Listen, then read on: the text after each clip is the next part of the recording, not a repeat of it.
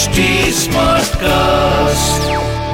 आप सुन रहे हैं एच डी स्मार्ट कास्ट और ये है फीवर एफ़ प्रोडक्शन एक किस्सा रोज का सीज़न टू सुन रहे हैं आप मेरे गाने निशांत के साथ।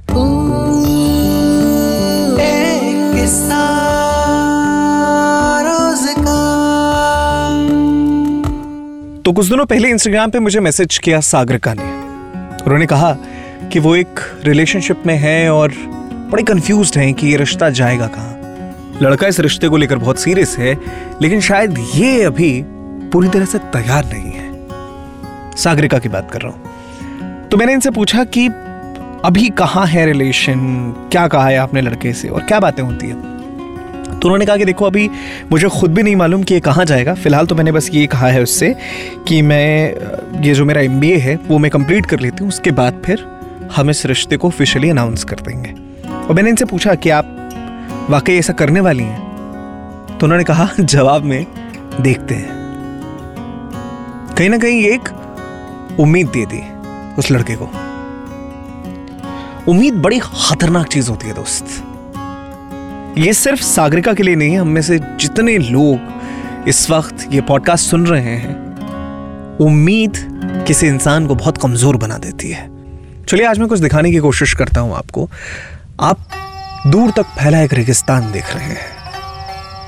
रात का वक्त है। रेगिस्तान का रंग जो आपको नज़र आ रहा है, वो हल्का सफ़ेद है। क्रीम कलर कह सकते हैं आप। और इस रेगिस्तान के बीचों बीच एक रियासत है, जहाँ की रोशनी इस अंधेरे में रेगिस्तान को बड़ा खूबसूरत दिखा रही है। रियासत में लोग खुश हैं, पैसा है, दौलत है, सब कुछ वहाँ अवेलेबल है और इन सब के बीच एक आलिशान महल है बादशाह का, जिसके बड़े से दरवाजे पर एक बूढ़ा दरबान नज़र आ रहा है, जिसने वो पतली पुरानी खाकी वर्दी पहनी हुई है, कड़ाके की सर्दी में भी मूछों पर ताव दे रहा है और ऐसा लगता है जैसे इसका पुश्तैनी काम है। सालों से ये लोग इस महल की रक्षा करते हैं, दरबानी करते हैं। और शायद इनके बाद इनकी पीढ़ी भी यही काम करेगी। इसी बीच डंका बजाकर आवाज़ होती है कि बादशाह आ रहे हैं, अपने महल में दाखिल हो रहे हैं। आज वो कहीं दावत पर गए थे। लौटते वक्त उन्हें थोड़ी रात हो गई और चूँकि रेगिस्तान है तो ठंड बढ़ रही है, वो जैसे ही अंदर महल में दाखिल हो रहे थे, आज पहली बार उनकी नज़र इस दरबान पे पड़ी जो सालों से इनकी दरबानी कर रहा है। और वो पीछे पलट कर आया और उन्होंने पूछा कि मियाँ, तुम्हें ठंड नहीं लगती क्या? उसने मुस्कुरा के कहा, हुजूर, हम तो सालों से ऐसे ही दरबानी कर रहे हैं यहाँ। नहीं लगती ठंड। तो बादशाह को ये बात थोड़ी अच्छी नहीं लगी। उन्हें ऐसा लगा कि नहीं, ये ठीक नहीं हो रहा है। तो उन्होंने कहा, नहीं नहीं, ये गलत बात है। मैं भी अंदर जा रहा हूँ, आपके लिए गर्म कपड़े भिजवा रहा हूँ। बादशाह अंदर गए और फिर स्वागत, सत्कार, वो जो प्रोटोकॉल्स होते हैं ना उन तमाम चीज़ों में शायद बादशाह ये बात भूल गए कि उन्होंने किसी से वादा किया है। एक उम्मीद किसी को दे दी है कि गर्म कपड़े करें सुबह जब बादशाह वापस अपने महल से बाहर निकल रहे थे कहीं जाने के लिए तो दरवाजे के बाहर दरबान की लाश पड़ी थी। और उसका दाहिना हाथ शरीर से थोड़ा और आगे निकला हुआ था, जैसे उसने मिट्टी को खोरेद कर वहाँ कुछ लिखने की कोशिश की है। और जब बादशाह वहाँ अपने घोड़े से उतर कर पहुँचे देखने के लिए उसने क्या लिखा है, कि बहुत गौर से सुनिएगा, उस आदमी ने यह लिखा था, बादशाह सलामत।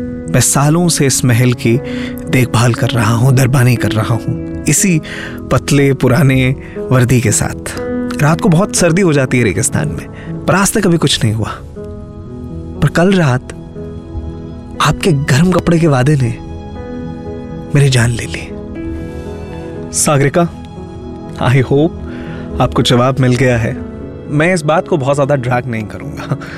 बट हाँ मेरा ख्याल है कि सागरिका और तमाम लोग जो इस दो राहे में फंसे हैं कि कहें क्या यार। हम खुद ही श्योर नहीं हैं अभी। उन सबसे बस इतना कहना है, अगर नहीं हो श्योर तो उम्मीद मत दो। उम्मीद जान ले लेती है।